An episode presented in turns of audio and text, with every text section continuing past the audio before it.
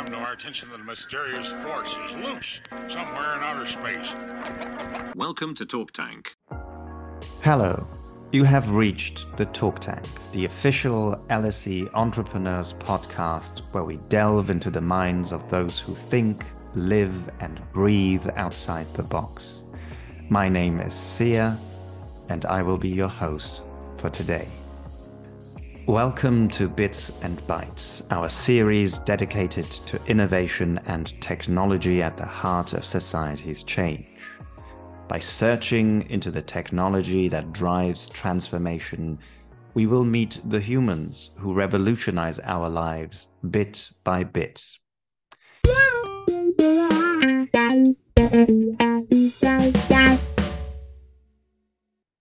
Paul Miller, OBE, is the CEO of Bethnal Green Ventures, an early stage tech for good VC. Bethnal Green Ventures was established in 2012 and has invested in 166 ventures since then. Previously, Paul was a co founder of the School of Everything, which in 2008 has raised over £350,000 in seed funding. Uh, it's all pennies for you now. Uh, very excited. Welcome, Paul.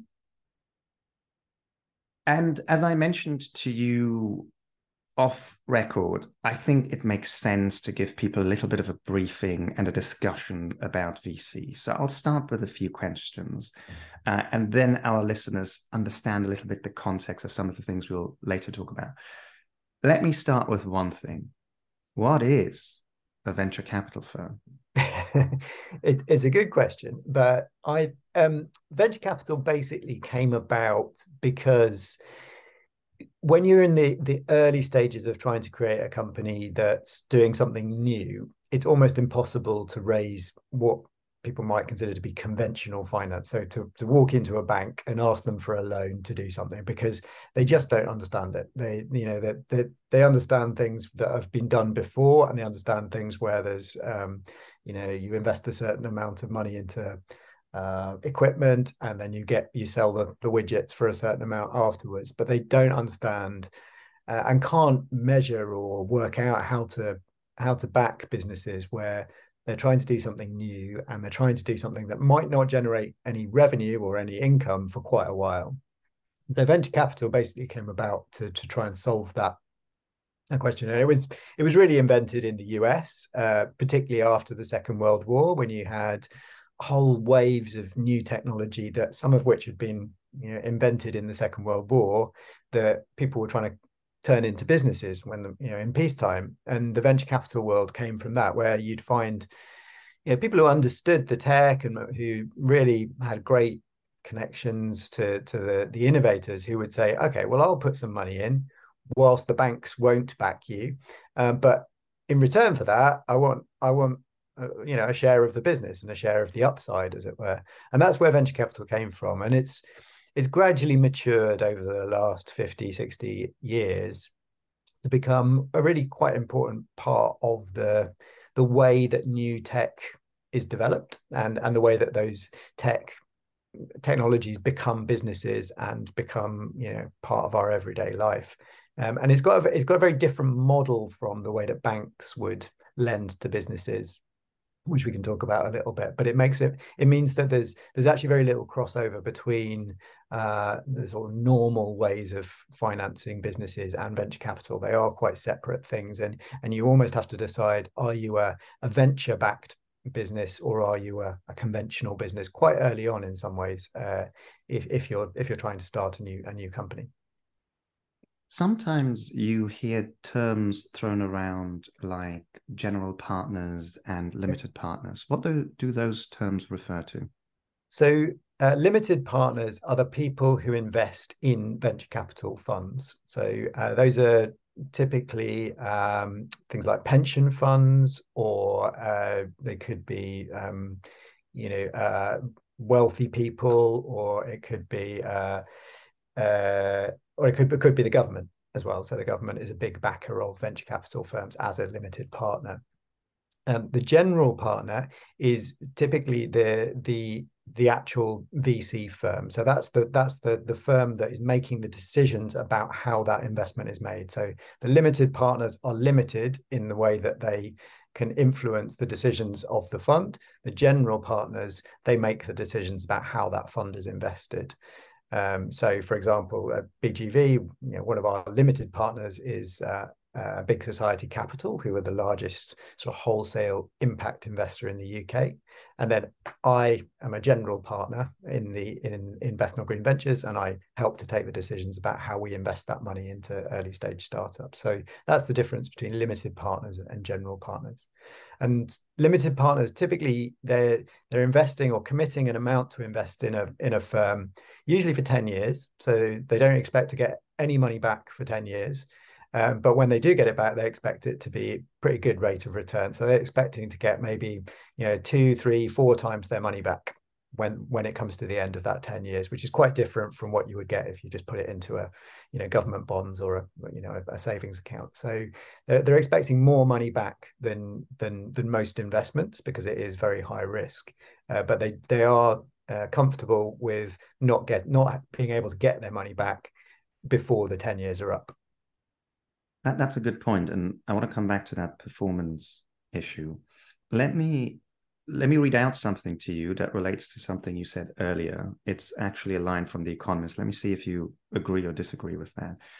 And so The Economist had a line saying that VCs are about helping entrepreneurs that are too callow or strange to sit in a room with state bankers. Do you agree with this? Um, not quite. I think it's um some of the best ideas come from very unusual places and from uh and some of the best businesses come from you know pretty unusual people. And and to be honest like bankers just don't know how to deal with that. That's that's that's the difference is they they banks and um more conventional sort of sources of, of, of finance and loans and so on they they they've they're very risk averse because they, they only want to back stuff where they know it's worked before. So if I walk in saying I want to open a restaurant, if I show them the business plan that looks like the other business plans they've seen for a new restaurant, and I can say, you know, give a bit of my experience as to why I think I'll be able to deliver on that, and that, yeah, that's that's fine, that's great. If I if I walk in saying I've got a completely new way of offering healthcare, then then that that bank just yeah, they, they, they won't know where to start because they'll be like, well, what's it like? And you say, well, actually, it's it's not like anything that's been there before. That's the point. I think it will it will grow to become very big because it's something that hasn't been invented and hasn't been seen before. Um, and that's that's that's the real difference between you know venture-backed businesses and more conventional businesses is that they tend to be trying to do something and grow very fast because they're doing something new. So some people, when they think of uh, venture capital and when they think of outlandish founders, uh, they may think of um, the founder of Atari. I don't know if people remember that company. It used to be a video game, a video yep. console uh, provider. And he was famous for having meetings and social events in bathtubs. um, are you seeing characters like that when you invest? No.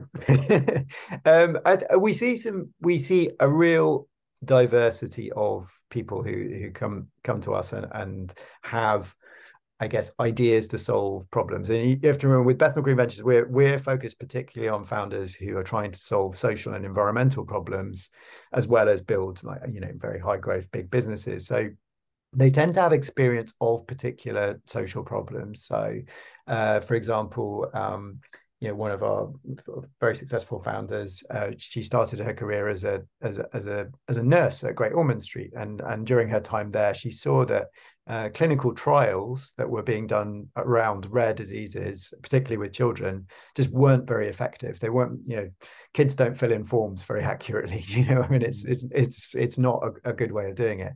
And so she created a business that helps to um, use technology to to to monitor children who are part of clinical trials and correct, collect more accurate data about how uh, drugs or the trial affects their symptoms.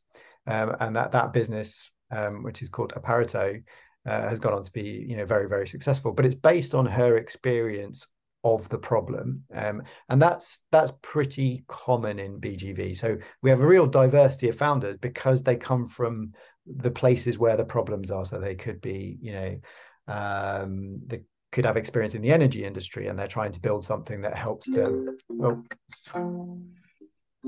sorry that was a call. Um, shall i start again? No um, i mean uh, feel free to go on. I mean people are used to hiccups. I mean, that's just entrepreneurial. um, so yeah, and that and that means that people are from all walks of life, and so the, the just the the uh, the gender diversity, the ethnic diversity of BGV's portfolio does tend to be quite much greater than other venture capital uh, firms because we're looking for people who've got experience of particular, you know, social and environmental problems. So I think that's they're they're not um, they're not crazies in uh you know they're not they're not like they don't uh behave necessarily idiosyncratically but they do have a real like deep experience of the problems that they're trying to solve mm. there's uh, another ter- term i'm hoping you can explain for for us and that's that's the term that you sometimes hear that vcs are about relationship capital not transactional capital. What, what does that mean? Um so I think I, I think it means that essentially venture capital is a long-term relationship between the investor and the the founders typically certainly between the the investor and the company. You know not always the founders don't always stay on for the whole life of the company but but you know that that that, that does often happen actually but um and so when you get when you when you when you start a relationship with a venture capital firm if you're a founder then um, you've got to be very comfortable in the relationship with that with that particular usually with that particular person at that venture capital firm because they will be very heavily incentivized to stay at the firm uh, and so they'll probably be the person that you deal with right up to the point where you you might exit your company and sell it to somebody else. So sure you have to really look at you know what's the money they're offering what's the what's the transactional side of it but the relationship is probably going to affect your company and your life more than the money on its own. And that's uh, why i think the venture capital business is very much based on those kind of relationships. Mm-hmm. Let me ask this question because there are often criticisms of, of, anything particularly you know financial firms there's criticisms of vcs um, some of the things i've read i don't think I would have made those points or made them in, in those ways. Do you feel there are things that people misunderstand about VCs? Um, yeah, there's definitely some misunderstanding. There is, don't get me wrong, there is definitely bad behavior in the venture capital industry. There, not all VCs are nice or good people, um, and there are some incentives in the system that I don't think are healthy, and I hope will change. Um, and uh, I mean, until recently, and this is it's starting to change, but the venture capital industry was institutionally biased. Um, uh, you know, it one one pence in the pound of like UK venture capital was going into female founded businesses. You know, it was it was crazy. It was ridiculous. It was you know just didn't make any didn't make any sense. But it came from um, essentially like you know bias and uh, not maybe not on the part of everybody concerned would have would accept that but there was an institutional bias away from female founders and that's starting to change and i, I hope it changes very a lot but but those kind of things like don't make don't make you feel good necessarily about the venture capital industry there's also you know i think a, a valid criticism of the venture capital industry is it it focuses actually on quite short term wins. Yeah, it should be there for trying to solve big long term problems because it's it's a very luxurious position to be in as a venture capitalist to be able to think long term and think, okay, well, how can I back things that do have that sort of 10 year positive impact on society? But actually, you know, at times the venture capital industry is just focused on like how do we make more people click on ads, and and you know, it it just seems sometimes I think people look at what are venture capitalists investing in and think that's you know that that's not going to change the world. And and again, I think that's that's been a valid criticism of the venture capital industry. Um, so yeah, I I certainly wouldn't I wouldn't be I'm not a uh, wouldn't defend it on mass. I think it's got good bits and bad bits, um, but I do think it is a really important part of you know creating the future um, and uh, it, it, it's likely to become a much bigger part of the finance system i would say over the next 10 20 years it's, it's, it's grown a lot over the last 10 years but it will continue to grow is my my, my guess mm. I mean, this is a bit of a side point, but uh, to your point of uh, female founders, I think about a year or so ago, they uh, some academics in the U.S. they published a study where they uh, randomly sent out the same pitch deck, and sometimes it was from men, sometimes it was from female. They were identical, and then they looked at response rates, and they were slightly in favor for women, suggesting that bottlenecks would be somewhere else. It's not at the pitch and get invited um, stage? I think yeah. I mean, I think it's it's to some extent um, almost a sort of pre-pipeline question. So people sometimes talk about it as a pipeline question. Like venture capitalists will say, "Well, I don't have the women approaching me to invest in them." Uh, I'm not sure that's always true, but um, but I think there is yeah a, a lot of people, and not this isn't just limited to to gender, but there's lots of people who are from um, you know less conventional backgrounds when they look if you look at the tech world in terms of you know the, the, the founders of successful tech startups they are you know the ones that are held up by the media and actually by the venture capital industry are quite often male middle aged um, maybe maybe on the younger side of middle age but um, and so there's there's less people look at the, the the venture capital world look at the investment world and think oh that's not for me and they don't even get into the, the system of thinking about oh i can pitch a vc firm with my idea or or pitch angel investors or whatever it might be. So i think that there's there's been an overall image problem an overall problem not it's not specific to any one investor or any particular point in the in the decision making process. It's been a more of a brand problem to be honest. Um, but yeah hopefully that is starting to change but it's um it, it I, I, I couldn't defend some of the like statistics from the last ten years of venture capital. I think they're I think they're abominable. Well, speaking of statistics, and back to the point of the value of of VCs, I I wrote down some statistics, and these are coming from the Economist. So for the listeners, you know, the Economist reports that globally VCs deployed six hundred billion dollars in capital in 2021, I think, which was 10 times more than a decade ago and 20 times more than in the 2000s. VC backed companies account for 41% of US market capitalization and 62% of US public companies R&D spending. So there seems to be a disproportionate amount of success coming from VC backed companies and a disproportionate amount of interest in innovating from VC backed companies. Um, and therefore, some people have taken the position that you know VCs are an engine for human progress, for human innovation, moonshot innovations, and then there is you know the idea it was VCs who in the early days backed Apple or Moderna, where the vaccine came from, or one of the vaccines, and it wasn't traditional finance who did it. it uh, it's it's not quite as simple as that, but mm. yes, it, I mean it. I think the um, the growth of uh, uh, of VC backed businesses into more mainstream markets. So getting into onto the Nasdaq or onto into the um, other other stock markets. That's been going on for a while now, and and it uh, know we do think about it as like okay, well, how are we going to back the companies now that will be at the top of the FTSE 100 in you know 15, 10, 15 years time, um, and uh, yeah, that that that's that's an important thing. There's obviously other routes there. Um, I think it's it's interesting comparison between Europe and the US as well, though. So that th- those stats would be far lower. My is my guess for European stock markets, for example. So if you were to look at public markets in Europe, certainly in the UK, uh, the proportion of companies that are there that were venture backed would be would be lower. I think I think that'll change because Europe has been rapidly catching up with the US when it comes to you know the amount of money going into venture capital firm, for, uh, funds. Um, but um, yeah, it's it's it's it, it's less of a phenomenon today in in Europe than it is in the US in terms of like you know what what has it achieved. But I think I do think that Europe will in 10 years time will have caught up in terms of you know the, the number of companies that are at the top of the stock markets mm.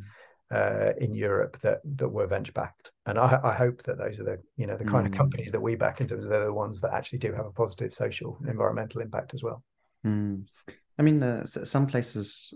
So, and let's actually talk about you know the UK as an environment for a VC to operate in. What are its strengths and weaknesses? Um, sometimes when you read around a bit, you see the numbers of, of spent. Like it seems forty percent of the VC money is deployed in the US, forty percent in China. That's the next best, and the rest is you know Europe and, and, and the other places. I'm not always quite sure how accurate these statistics are. They always vary a little bit from study to study. There's, I'm sure there's a Chinese whispers element as well. Somebody repeats um, some stuff that just gets magnified and exaggerated somewhere else.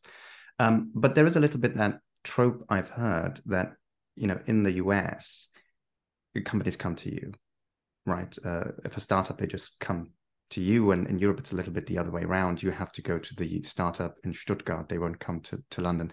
But what do you see as strengths and weaknesses right now operating in in London and in Europe? Um, so it, it it it's it's much better than it was is is one thing. I mean the the growth of when when I mean if we go back to sort of 2006 2008 which is when I was running a, a startup in London um, the only really early stage finance you could get was from angel investors or potentially there were a few kind of companies who were starting to do to, to run programs to invest in early stage startups but the venture capital industry in london at the time um, was was very much so you had to have proved that you were like on on a growth path already before they would invest. So there were a handful of firms to be honest as well probably you know maybe maybe maximum 10 firms that you that were reputable that you could that you could uh, talk to about about your startup and a lot of startups from the UK went to go and raise money in the US and we certainly raised money from um, angels in the US and, and when we were looking for uh, our sort of you know next round we were looking to, to American investors rather than to, to UK or European investors and I don't that doesn't really happen as much anymore. So um, you know, if you're a startup based in London, you've got a, a real choice of um, early stage investors that you could go to. There's some household names and almost like you know, so uh, you know, Seedcamp, um, and there's lots of other uh, pre-seed and seed stage funds in, in in London that you can approach. And and the angel scene is much much more sophisticated. Much there's there's a lot more of them. And people have specializations. They're, they've they've got extra you know things they can add beyond the money as well. And then there's a whole panoply of European seed funds, particularly where they're they're they're looking to invest maybe a million euros or that kind of level. Um, and you've got real choice there. I mean, sure, you've got to make the grade, but when you when you go out to raise money, you've got lots of people that you could potentially approach in a way that just wasn't possible 10 years ago. So it's much, much better than it was. Um, and it it actually in some ways I would say that Europe is uh, is ahead of the US. So um, particularly when it comes to uh, impact driven investing, um, I would certainly say that the, the, European sophistication around how do you uh, work out whether a company is going to be impactful, how do you measure that impact, how do you um, how do you help them to communicate that impact to their their customers, their employees, all those kinds of things. I actually think that's more sophisticated in Europe than it is in the US at the moment. So, so there are some bits of uh, the European venture capital ecosystem that are actually probably ahead of the US now. I don't know if that was correctly reported or correctly remembered. I think when you started the School of Everything, um, there was an article in the FT 2008 or six, I think, and I think it mentioned that you guys were resistant raising money from VCs back then, and that instead you went to Esther Dyson and Channel 4 and the Nesta Fund. Is that is that correctly reported? You didn't want to take money from VCs? It wasn't so much resistant. It was more that there, there, there, there wasn't any VC necessarily to raise at the stage that we were at in the in the UK. So um, it was uh, I mean, we did we did talk to to to the, the firms that were around at the time, but they basically all said, you know, come back later. Um, and I think, uh, yeah, it, and that, that was that was common amongst other friends who were at a similar stage firm, similar stage startups as well. Was it was it was only startups that were much further along that were able to raise venture capital from UK based firms and they were typically raising you know several million whereas we didn't need to raise several million at the stage we were at so yeah well, I don't think it was that we were resistant it was more that we didn't have didn't have the choice or didn't have the option um, and it was it did the other thing was I think at the time um, business angels in in the UK majority of business angels were a bit more Dragon's Den than Silicon Valley in that they were um, sort of you know wanted to take a huge chunk of your company for not very much money uh, rather than like the, the, more sophisticated i would say approach that you get in silicon valley where essentially angels come in with a small check and then but then help in a in a lot of ways and they're they're only obviously minority shareholders but they're they're able to to help businesses grow based on their experience as well um, and in the uk at the time and this isn't true anymore but um, angels were were pretty unsophisticated, and um, we we were lucky that we found some some some really good ones. But we did also go to the US and to other countries uh, to to find angels who could really add value. I mean, whilst we are on on the topic of your former startup, your trajectory was uh, you worked um, as a policy advisor, senior researcher, and then you started your own startup. I'm going to use the trope and say it's unusual. I know it's not true, um, but how came that to be? Um, so, I've always been interested in uh, just how technology can be used to to improve things. Um, you know, always just just always always been fascinated by technology. Though actually, I think part of the reason I, I sort of stu- I studied physics at university. Um, uh, and part of the reason for that was just a, was a fascination with with with technology and um, and sort of yeah the the the the element of like discovering things if you like that, that comes with physics which came from part partly from that. Um, but I've always I've also always been an activist. I've always been involved in campaigns to do with global justice or environmental issues since I was you know, early teenager and that that comes from some of my um, uh, you know, my my mum particularly was um, very involved in in global justice campaigning, and I think the two came together for me at the time in the think tank world. So you know, in in the early noughties, we're talking so 2001 or or so, we just after the dot com crash. Uh, so there, to some extent, I probably, you know, I don't think I really tried, but there, were, there weren't any jobs in technology at the time that that, that would have worked uh, for me. But it did feel like uh, it was something that interested policymakers and um, uh, and and companies, particularly like how could you use technology to improve sustainability at the time. So so I started working that and writing about it. To be honest, so just going and talking to technologists, going and um, learning what was the people were thinking was was coming down the, the, the the road in terms of technology and writing about that and advising governments and companies on you know, how they might want to think about it in the future. And I did that for a few years and put out lots of uh, pamphlets, as they're quaintly called, from from from a couple of think tanks. So one called Forum for the Future and one called Demos. Um, and I think after a few years, I got to the point where I could see that the technology was getting easier and cheaper to to deploy to the point where actually to some extent rather than writing pamphlets I could actually try practically proving some of the things that I'd been writing about and thinking about so left the think tank world to to go and try running a startup and um, uh, when I left I didn't know what that startup what would be but soon met some people who um, were also interested in doing that. But um, and the the area that we all you know found a common interest in was was adult education and and how you could in, improve lifelong learning using technology. So so that's that's how that happened.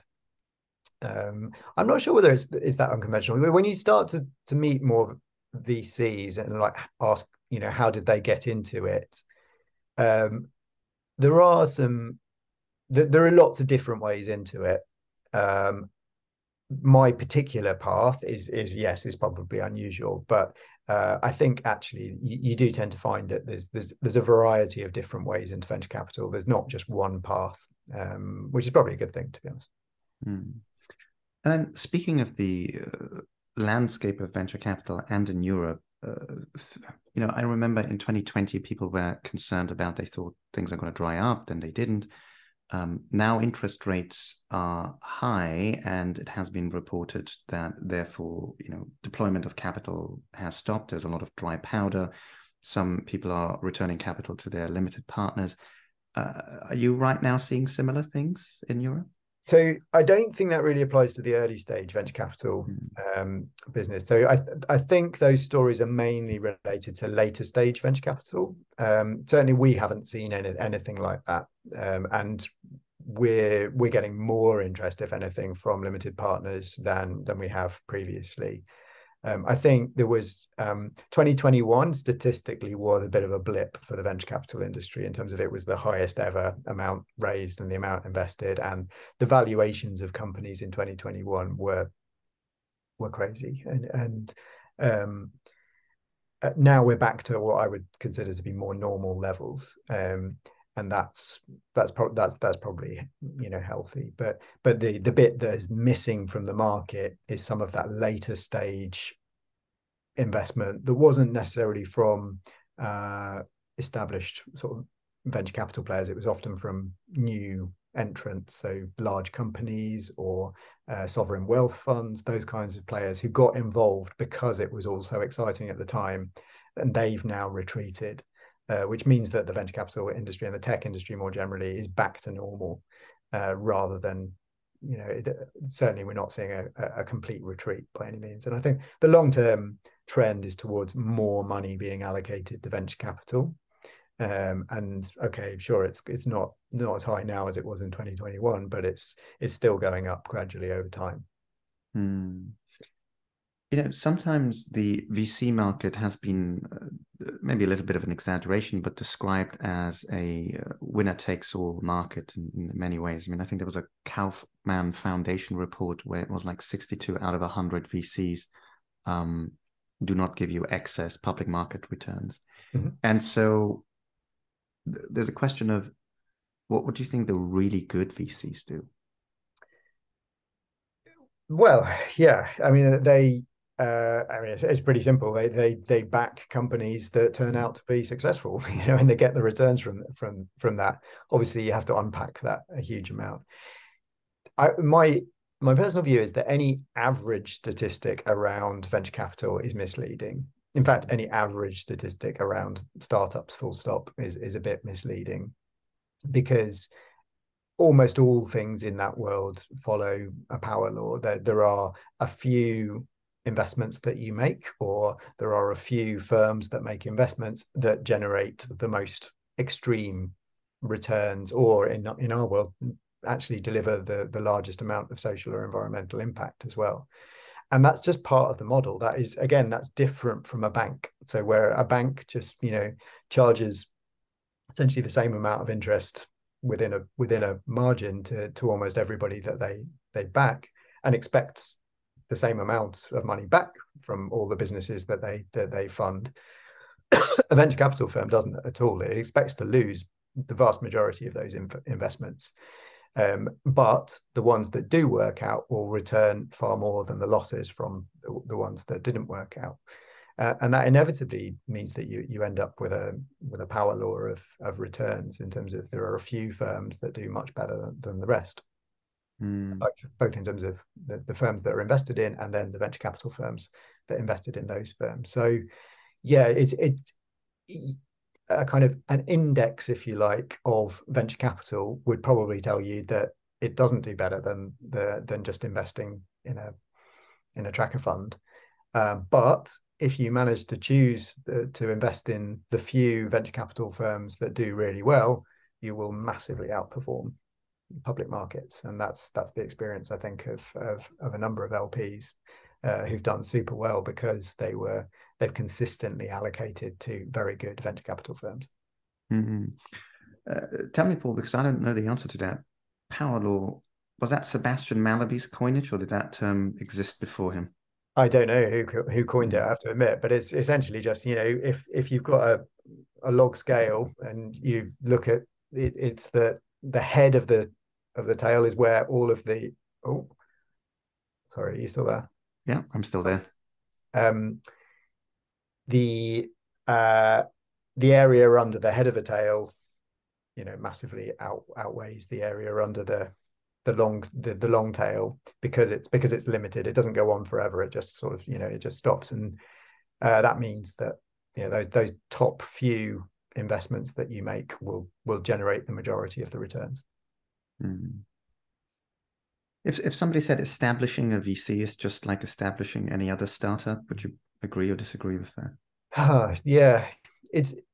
I think, um, unfortunately, it is very very difficult to create a new VC firm. Um, it's there are lots of barriers to entry. Um, I, I sort of wish it was easier because I think we'd see more kind of competition and more um, more variety, if you like, in the venture capital world if it was easier to start them. But um, you and, and I, you know, you you do need to start off with some money, and that means that it is disproportionately biased towards people who've been successful already uh, in terms of starting starting a new VC firm. Um, and uh, you also need to be able to convince the regulator that you're you know an upstanding person which generally means you have to already have some experience of investing. So there are lots of things where there's it's difficult to start a venture capital firm unless you've done something similar or adjacent before. Um, and that that does make it difficult. So you know we took a quite unconventional path into starting bethnal green ventures in that um, uh, we managed to, to we started very very small. So our first fund was 150,000 pounds which is tiny by by venture capital uh, standards.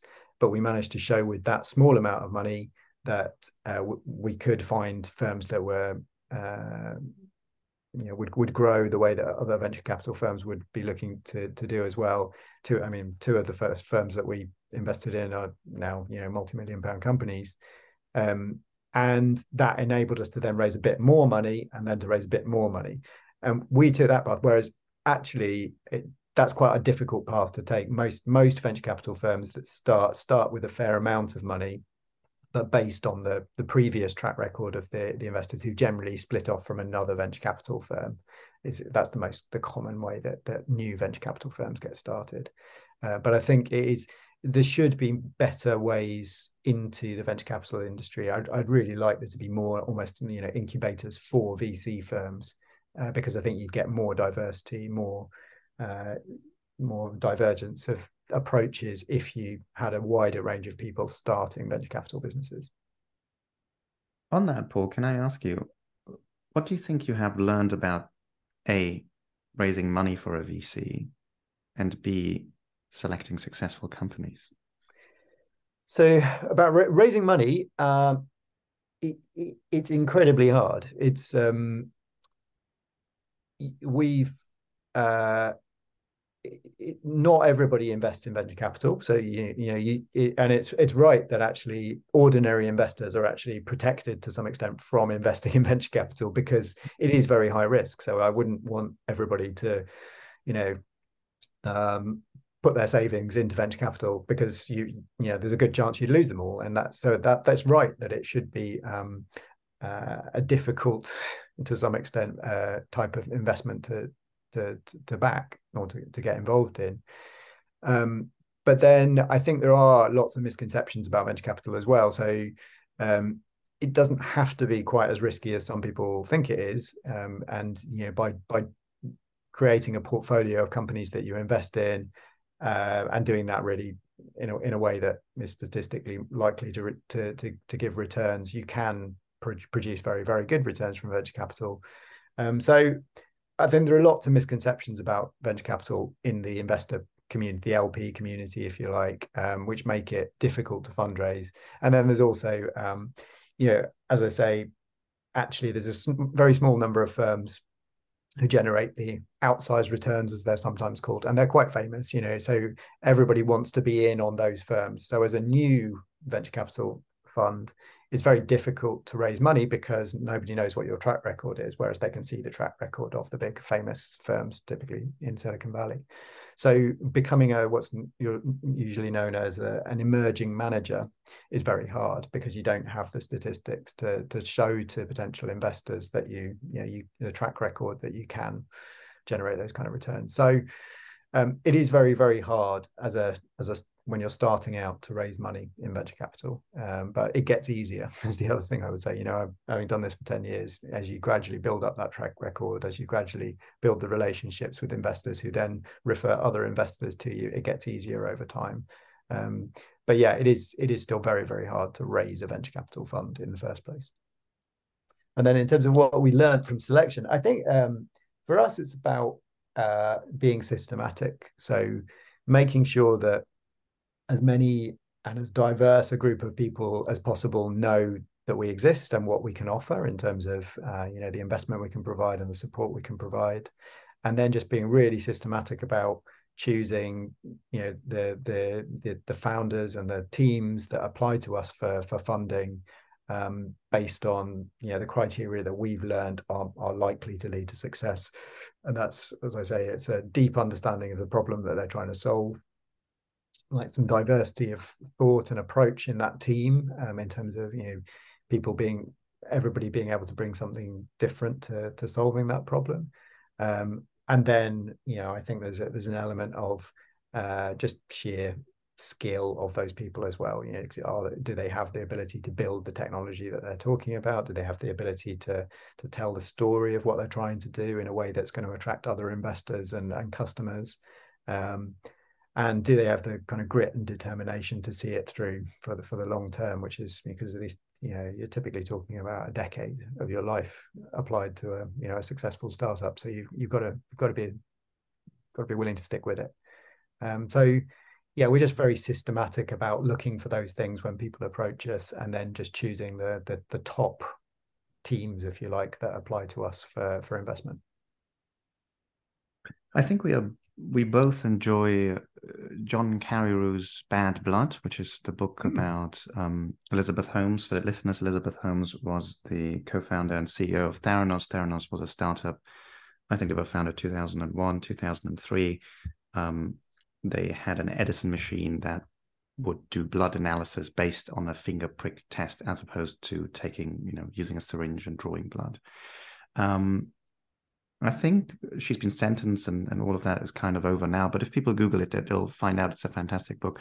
But but the book highlights, and you mentioned that before, it just it's a lot about deception. There's a lot of themes in there, but deception is one of them, exaggeration is one of them, uh, veneer is, is is another one. How do you guys account for deception, exaggeration? Have you developed any system, any heuristics? How how do you try to nullify that? Yeah it's i mean it's it's very difficult to to um to assess technologies if you don't understand them. So if if if somebody comes to you with something where uh like oh that sounds magical um i think we're we're automatically got a little bit of our sort of spidey senses uh, is heightened at that point um, and certainly we wouldn't invest in anything if we didn't understand understand how it worked. So um, and, and i'm not claiming to be sort of some tech genius who understands everything but we do have people around us who we can call on to to ask you know, real experts who can we can say look is does, does this make sense? Is is the way that they're explaining how this technology works is that is that legitimate? Um, and that having that network around us is is, is brilliant and it helps us to to assess those things. It's very very rare that we ever come across anything where some where we think that somebody is essentially you know lying about um, what the how the technology works or what it what it can do.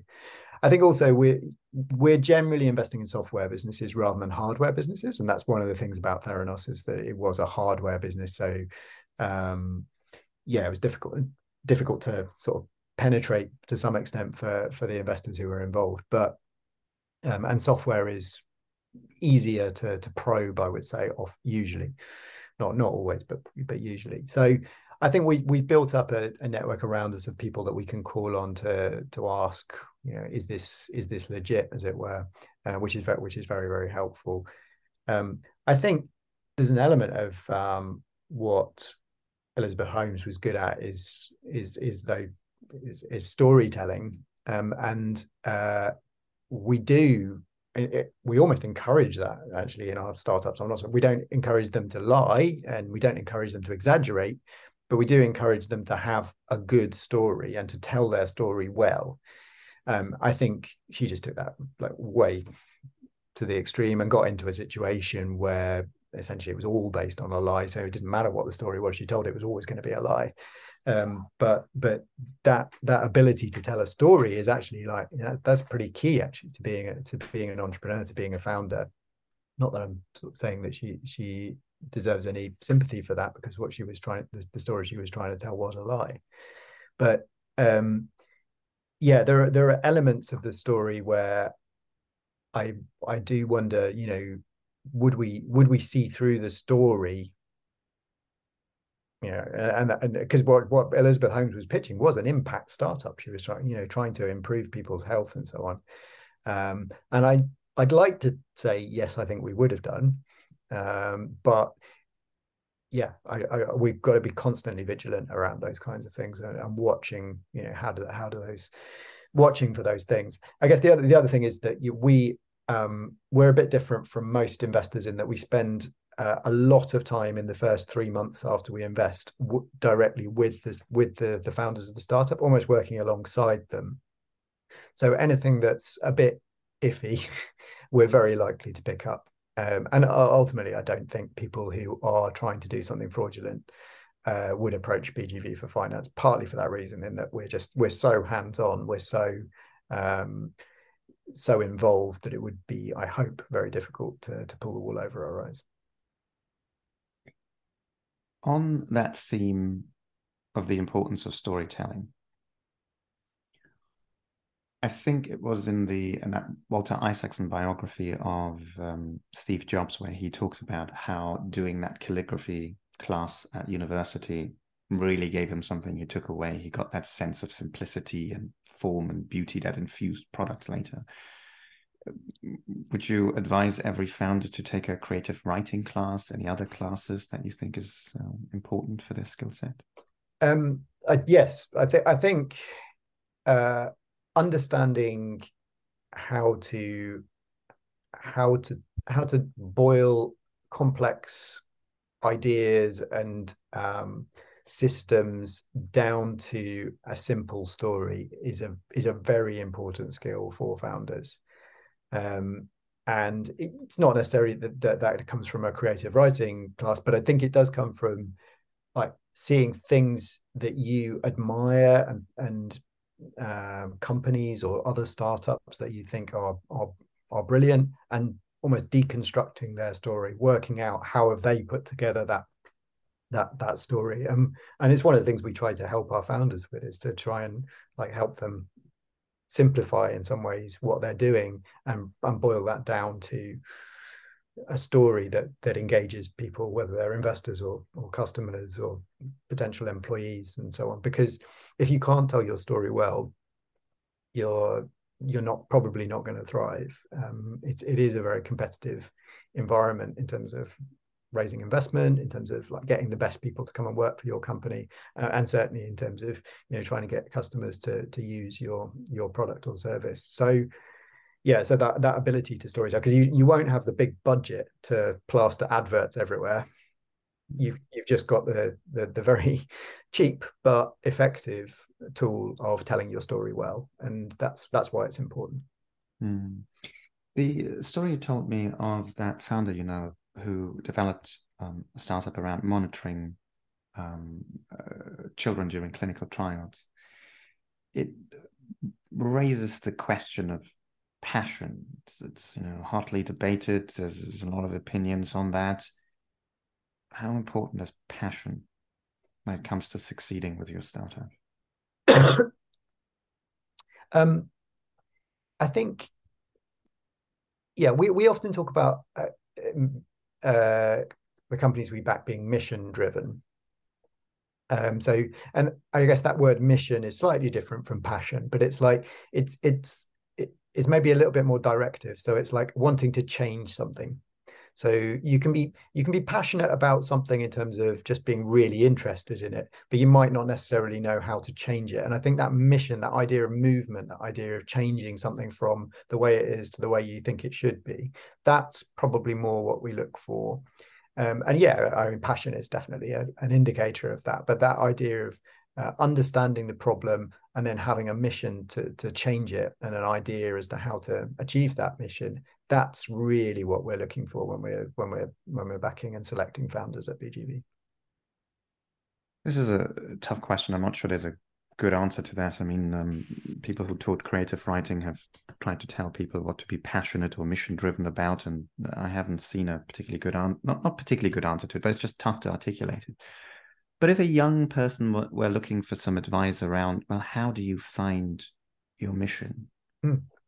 Is anything uh, you want to respond to it now, or think about it a little bit? Because it's a tough one.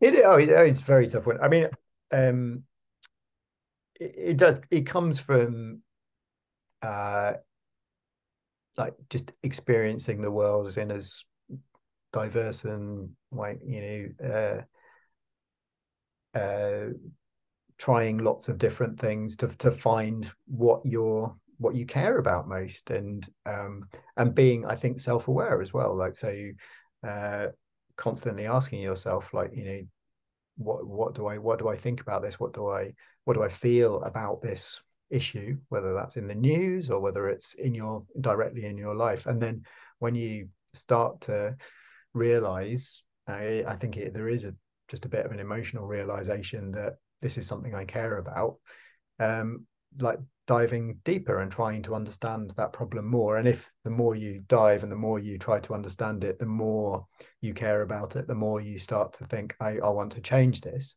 then then that's a very good sign.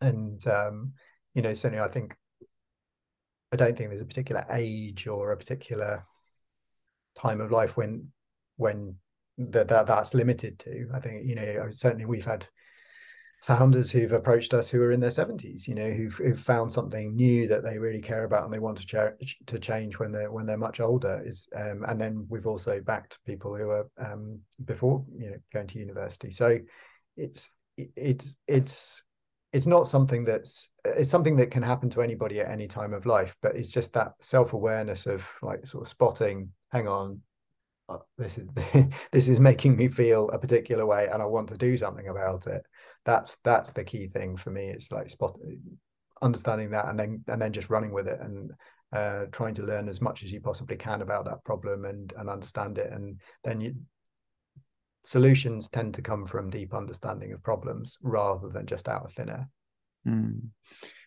so uh, continuing with that theme and thinking a little bit about okay finding a passion that's for the more the founder side of it. Um, some people are going to be interested in in the VC industry itself. Um, sometimes when you again look, they may be true, maybe they're not true when you read some things in the FT and the Economist. But there's been an article I read a while ago. I think it was from the 2000s.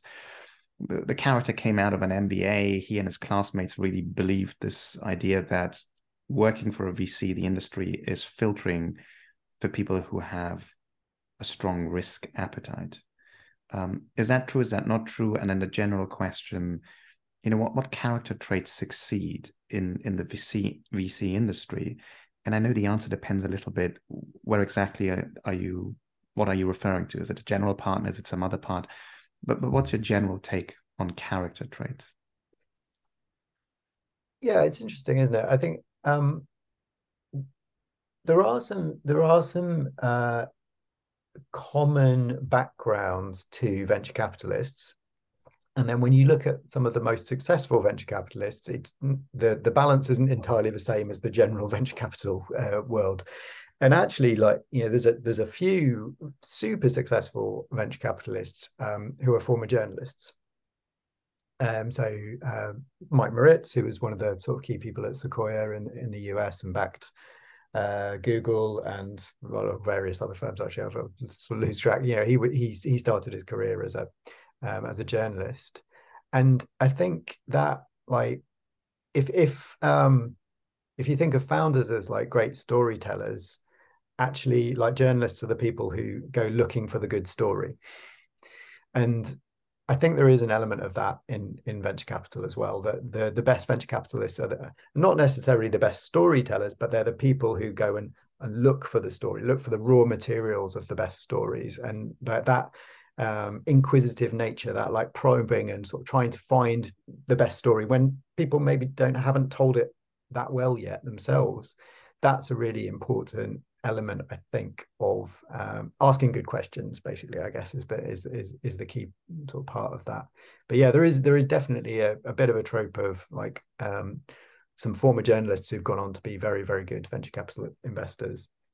But then there are obviously the more conventional ways in, which is uh, with a background in like finance or investment banking, those kinds of those kinds of areas, and you do, you certainly come across a lot of uh, venture capitalists from that that background, and I think that definitely brings a particular kind of skill to building a portfolio and uh, understanding like you know what what what returns are possible from particular investments and so on. It's it's a very valuable skill set, um, and then the other skill set that you you find quite often in in, in venture capital is former founders. So people who've started their own business before, um, often successfully. I mean, in my case, it wasn't particularly successfully, but um, I certainly learned a huge amount through the through the journey.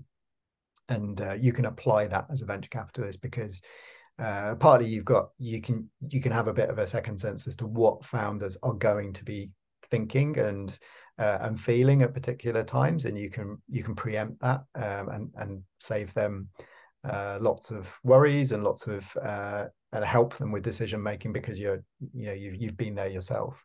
Um, so yeah, I would say those um, those are three skill sets that are very useful in the venture capital business. Um, is yeah being being able to be the person who can spot a good story, uh, having that like yeah deep financial and numerical approach is, is also very useful, and then finally that just sort of having done it yourself uh, having that empathy with founders and and that understanding of like probably what's going to come next um, that's also a useful skill set. And here i just like to jump in and uh, you know tell any listener that getting coverage in the ft and in the guardian um, raising $350000 you know i'll challenge anyone to do that and then we'll, we'll talk about again what, what's a successful not successful startup um, there, are different stages, definitely. You know, you can be listed on, on a stock exchange, but you know, again, wow. I mean, anyone who's ever tried to do a startup realizes how difficult and tough it is. Um, um, if you, what would be your advice? Let's say there is somebody who's young, maybe in the second or third year, maybe even somebody who's worked in a different industry, came back and now did a master's. Um, and they're considering a career in VC. What should they do in order to become the asset that a VC firm cares about? Yeah, I, I think it probably is. It, it's experience in one of those areas that we talked about. Um, certainly, startup experience is very valuable. So, um, yeah, even if you haven't started your own startup, having been part of a startup that is uh, that's somewhere on that that growth trajectory is is very useful experience for people working in VC. Um, and but I would I I mean to be honest I would probably say you know, the best the best way to to learn it is to is to try and start your own start your own startup um, and and learn that process that way. Obviously, it's not it's not straightforward, but that that is you know one of the best sort of experiences. Um, I think yeah the the sort of uh the numeracy side of things the like you know the ability to understand venture capital models and like how venture capital investment really works. What's what's what's the what's the financial drivers behind it? How do you structure a fund? All those kinds of things. They're super useful as well. Um you, the amazing you yeah, I mean you can learn a lot of that online to be honest. It's not it's it's uh, it's not that secret like how venture capital is structured and how it works. But um, yeah experience in that world is is also very useful whether that's um, sort of theoretical or or applied. Um, and then the other the other way is to um, I mean I, I know this is almost is, is very difficult unless you've um, but to to try and find startups and uh, invest in them personally. Now, that doesn't necessarily need to be financially in terms of, you know, if you can uh, find startups that you think are super exciting and help them, you, you might not have the money to be able to um, to invest in them. Um, that is also a great signal to potential VC firms. If you can show how you helped a number of startups to to grow, whether that was as a employee or as an advisor or just like you know almost as a volunteer um, that is also a great signal i would say for potential uh, vc there's there's also some really good schemes now. So there's um, there's a uh, program called future vc uh, which is essentially a sort of internship program that is uh, geared to try and increase diversity in the in the venture capital industry uh, which uh, you know people can apply to. There's there's similar schemes in other countries and in the US as well.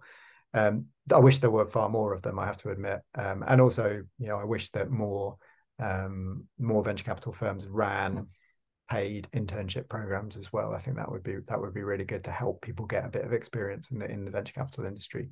Um, but those things are a bit few and far between. But but there are they are there if you if you look.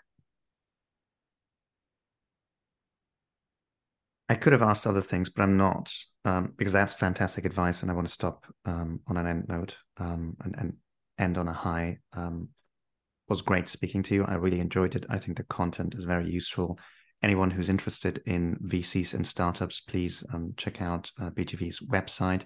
Um, if you're having a startup and you're thinking of funding, BGV has a program that you can apply to.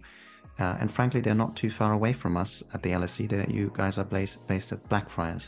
We are. We're just down the road. So um, yeah, uh, we, would uh, love to hear from you. Just one cycle ride away.